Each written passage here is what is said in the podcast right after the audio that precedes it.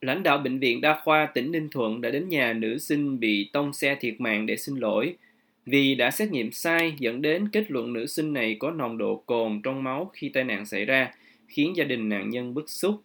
Theo đó, ông Thái Phương Phiên, giám đốc bệnh viện cùng lãnh đạo một số khoa của bệnh viện hôm 5 tháng 8 đã đến nhà em Hồ Hoàng Anh, học lớp 12 trường chuyên Lê Quý Đôn của tỉnh để thắp nhang cho vong linh của em, chia buồn và xin lỗi gia đình về kết quả xét nghiệm sai theo tường thuật của báo Người Lao động. Ông Hồ Hoàng Hùng, cha em Hồ Hoàng Anh, đã chấp nhận lời xin lỗi cũng theo tờ báo này. Trước đó, vì bức xúc với bệnh viện này xác định em Hồ Hoàng Anh có nồng độ cồn trong máu khi xảy ra vụ tai nạn, ông Hùng đã gửi đơn khiếu nại lên lãnh đạo tỉnh Ninh Thuận và cơ quan chức năng được yêu cầu trả lại sự trong sạch cho con gái ông và truy tố hình sự nếu có việc cố tình làm sai lệch hồ sơ vụ án. Vụ việc được dư luận suy đoán là có sự ngụy tạo bằng chứng để bao che, vì người lái chiếc xe hơi gây tai nạn cho em Hồ Hoàng Anh khi em đang chạy xe máy trên đường từ trường về nhà ngày 28 tháng 6 là ông Hoàng Văn Minh, cán bộ quân đội thuộc Trung đoàn Không quân 937, quân chủng phòng không không quân, Bộ Quốc phòng. Sau vụ tai nạn, gia đình ông Hùng nhận được thông báo của cơ quan cảnh sát điều tra thuộc công an thành phố Phan Rang Tháp Chàm cho biết nồng độ cồn của em Hồ Hoàng Anh là 0,79 mg trên 100 ml máu do bệnh viện đa khoa tỉnh Ninh Thuận làm xét nghiệm. Tại buổi gặp gia đình ông Hùng, Giám đốc Thái Phương Phiên được dẫn lời nói sẽ hủy kết quả xét nghiệm và sẽ thành lập hội đồng để rà soát, đánh giá lại quy trình xét nghiệm để xem xét sai sót ở đâu, cũng theo báo Người Lao động. Trước đó vào chiều ngày 2 tháng 8, Công an Phan Rang Tháp Chàm đã tổ chức một cuộc họp báo để làm sáng tỏ những nghi vấn xung quanh vụ án này. Theo tờ giải trình của Bệnh viện Đa khoa Ninh Thuận gửi cho cơ quan công an, thì kỹ thuật viên xét nghiệm đã làm không đúng quy trình, không xem xét lại khi thấy kết quả bất thường – cho nên kết quả xét nghiệm chưa được kiểm chứng, không đủ độ tin cậy và không phù hợp với tình trạng của bệnh nhân. Nạn nhân Hồ Hoàng Anh được xác định tử vong do vỡ xương sọ não theo kết quả khám nghiệm tử thi được công bố tại buổi họp báo. Cũng tại buổi họp báo, Thượng tá Hà Công Sơn, Phó trưởng Công an Phan Rang Tháp Chàm, thừa nhận ông Hoàng Văn Minh đã nghe điện thoại trong lúc lái xe, chuyển làn thiếu quan sát nên đã vi phạm luật giao thông, còn nạn nhân đi đúng làn đường và tốc độ.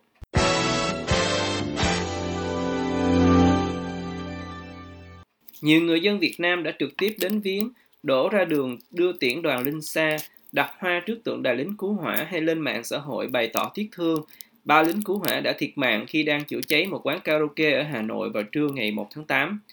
Chính quyền hôm 5 tháng 8 đã cho tổ chức long trọng tang lễ của ba chiến sĩ tại nhà tang lễ quốc gia tại số 5 Trần Thánh Tông, Hà Nội, vốn trước giờ chỉ dành riêng cho lãnh đạo hay cán bộ cấp cao. Ba chiến sĩ đã hy sinh là Thượng tá Đặng Anh Quân, Thượng úy Đỗ Đức Việt và Hạ sĩ Nguyễn Đình Phúc lần lượt là đội trưởng, đội viên và lính nghĩa vụ của đội cảnh sát phòng cháy chữa cháy và cứu nạn cứu hộ công an quận Cầu Giấy. Tang lễ do công an thành phố Hà Nội chủ trì do Trung tướng Nguyễn Hải Trung, giám đốc làm trưởng ban, đến viếng cái đích thân Bộ trưởng Công an Tô Lâm dẫn đầu phái đoàn của Bộ Công an cùng các thứ trưởng Trần Quốc Tỏ, Lương tam Quang, Nguyễn Văn Long và Bí thư Thành ủy Hà Nội Đinh Tiến Dũng dẫn đầu phái đoàn chính quyền thành phố Hà Nội. Ngoài ra, các lãnh đạo cao nhất của đất nước như Chủ tịch nước Nguyễn Xuân Phúc, Chủ tịch Quốc hội Vương Đình Huệ cùng Thủ tướng Phạm Minh Chính đã gửi vòng hoa đến viếng. Linh cữu của các chiến sĩ được đội danh dự thực hiện nghi thức phủ quốc kỳ, một hình thức vinh danh những người hy sinh vì nước, theo tường thuật của báo Tuổi Trẻ. Người dân từ nhiều xã, phường, quận, huyện ở Hà Nội đã đến tận nhà tăng lễ để bày tỏ lòng thương tiếc và chia sẻ với thân nhân các lính cứu hỏa, hãng thông tấn nhà nước Việt Nam đưa tin. Sau lễ viếng và lễ truy điệu, Ba lính cứu hỏa này sẽ được hỏa táng và đưa đi an táng tại Nghĩa trang liệt sĩ thành phố. Theo tường thuật của báo chí trong nước thì trên các tuyến đường đoàn xe chở linh cữu đi qua, nhiều người dân ra đường để cúi đầu tiễn biệt.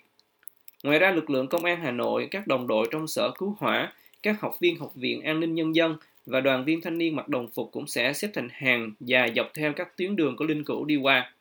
Ba lính cứu hỏa này làm nhiệm vụ trinh sát trong đám cháy tại quán karaoke cao 6 tầng trên đường Quang Hoa, quận Cầu Giấy hôm 1 tháng 8. Họ đã giúp được 8 người bị mắc kẹt trong đám cháy thoát ra ngoài, nhưng khi tiếp tục lên các tầng trên để tìm kiếm thêm nạn nhân, trần giả và các vật liệu trang trí nội thất sập xuống khiến cả ba người thiệt mạng, theo tường thuật của báo chí trong nước.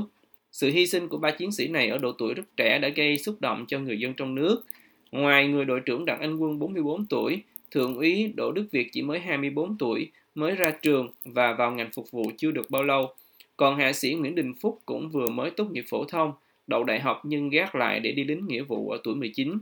Tại tượng đài công an vì nhân dân phục vụ, tôn vinh lính cứu hỏa và cảnh sát giao thông vừa được khánh thành ở Hà Nội cách nay không lâu, rất đông người dân đã đến đặt hoa dưới chân tượng đài để tưởng niệm, theo tường thuật của tờ tuổi trẻ.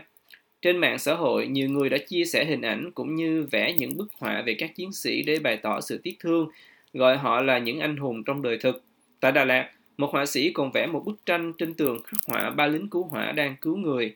Sau khi hy sinh, cả ba chiến sĩ đã được Bộ trưởng Tô Lâm ký quyết định tăng hàm lên một cấp trước thời hạn, được Chủ tịch nước truy tặng huân cương chiến công và được Thủ tướng cấp bằng Tổ quốc ghi công. The Voice of America,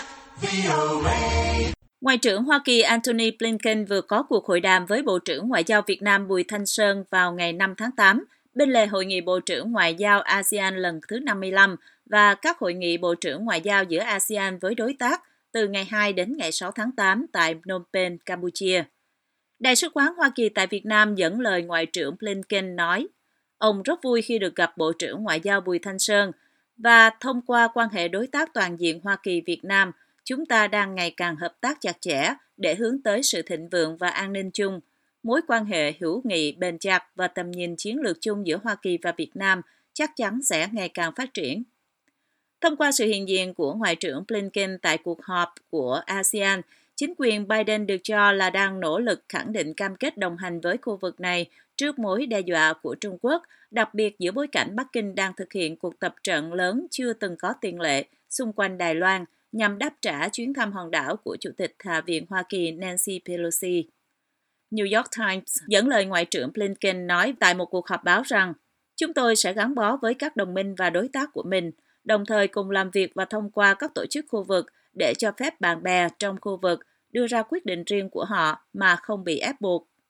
Tờ báo Mỹ nhận định những hoạt động quân sự đang diễn ra hiện nay của Bắc Kinh xung quanh Đài Loan vượt xa những hành động đe dọa trước đó, với tên lửa Trung Quốc lần đầu tiên bắn vào vùng biển thuộc vùng đặc quyền kinh tế của Nhật Bản, và tên lửa cũng bắn qua vùng biển của Đài Loan.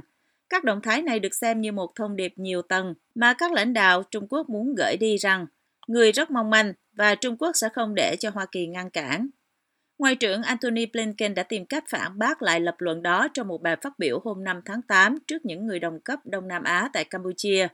New York Times dẫn lời một quan chức phương Tây tham dự cuộc họp cho biết Ông Blinken, người phát biểu sau Ngoại trưởng Vương nghị của Trung Quốc, nói với ASEAN rằng Bắc Kinh tìm cách đe dọa không chỉ Đài Loan mà còn cả các nước láng giềng. Ông gọi phản ứng của chính phủ Trung Quốc đối với chuyến thăm ôn hòa của bà Pelosi là khiêu khích rõ ràng, đồng thời đặt ra câu hỏi liên quan đến việc tên lửa Trung Quốc rơi gần Nhật Bản rằng quý vị sẽ cảm thấy thế nào nếu điều này xảy ra với quý vị.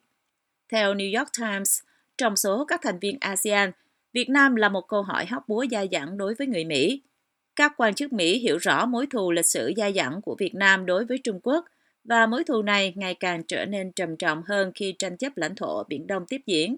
Vì vậy, Việt Nam có thể là một đối tác tự nhiên của Hoa Kỳ. Tuy nhiên, một số quan chức Mỹ nói họ đang nhận thấy các lãnh đạo Việt Nam muốn vượt rào đối với cả hai siêu cường.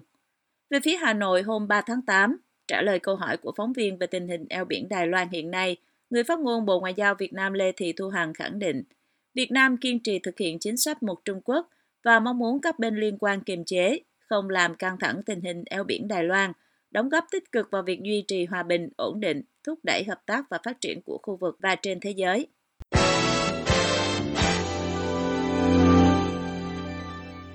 Anh vừa công bố tên của bốn công dân Việt Nam được cho là bị chết cháy trong vụ hỏa hoạn tại một nhà máy bỏ hoang ở Oldham. Theo đó, các nạn nhân người Việt bị nghi ngờ cũng là nạn nhân buôn người, làm việc tại nhà máy Bismarck House Mill, nơi bị tình nghi được sử dụng làm trang trại trồng cần sa và bị cháy vào ngày 7 tháng 5.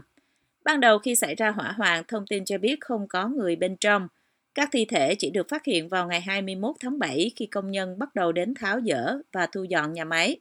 Các thám tử của Anh đã lần theo dấu vết của một số gia đình ở Việt Nam đã bị mất tin tức người thân kể từ khi vụ hỏa hoạn xảy ra và công bố danh tính bốn nạn nhân, bao gồm Chu Văn Cường, 39 tuổi, đến Anh vào tháng 6 năm 2019 và thường xuyên liên lạc với vợ con, nhưng gia đình đã không nhận được tin tức của anh kể từ ngày 7 tháng 5, theo cảnh sát Greater Manchester. Nạn nhân thứ hai là Nguyễn Văn Ước, 31 tuổi, cũng không còn liên lạc thường xuyên với vợ kể từ ngày 7 tháng 5. Trong ngày xảy ra hỏa hoạn, anh nói với vợ rằng anh đang ở trong nhà máy ngày hôm đó. Nạn nhân thứ ba là Nguyễn Văn Dương hoặc Nguyễn Văn Đường, 29 tuổi, đã ở Anh khoảng một năm và liên lạc với gia đình lần cuối cách đây khoảng 3 tháng. Anh đã nói với người thân rằng anh đang sống trong một ngôi nhà bỏ hoang và đang tìm việc làm. Nạn nhân thứ tư, tình nghi tên là Lê Thanh Nam, 21 tuổi, đến Anh vào tháng Giêng và liên lạc với gia đình lần cuối vào ngày 4 tháng 5. Anh nói với họ rằng anh đang tìm việc làm trong khi sống trong một ngôi nhà hoang ở Dam, được cho là Old Dam. Trưởng thám tử Lewis Hughes, trưởng nhóm nhận dạng nạn nhân của cảnh sát Anh cho biết thêm rằng tại hiện trường, công tác tìm kiếm mở rộng vẫn tiếp tục để đảm bảo thu hồi bất kỳ hài cốt nào còn sót lại một cách trân trọng. Giới chức này cho biết, cùng lúc, nhóm điều tra cũng đang theo dõi những sự kiện liên quan đến vụ hỏa hoạn và các hoạt động tại nhà máy trước đó để xem xét liệu có hành vi phạm tội hình sự nào hay không. Cảnh sát Anh kêu gọi người dân cung cấp những thông tin liên quan trong lúc cuộc điều tra và tìm kiếm hài cốt nếu có tại hiện trường vụ hỏa hoạn vẫn đang tiếp diễn.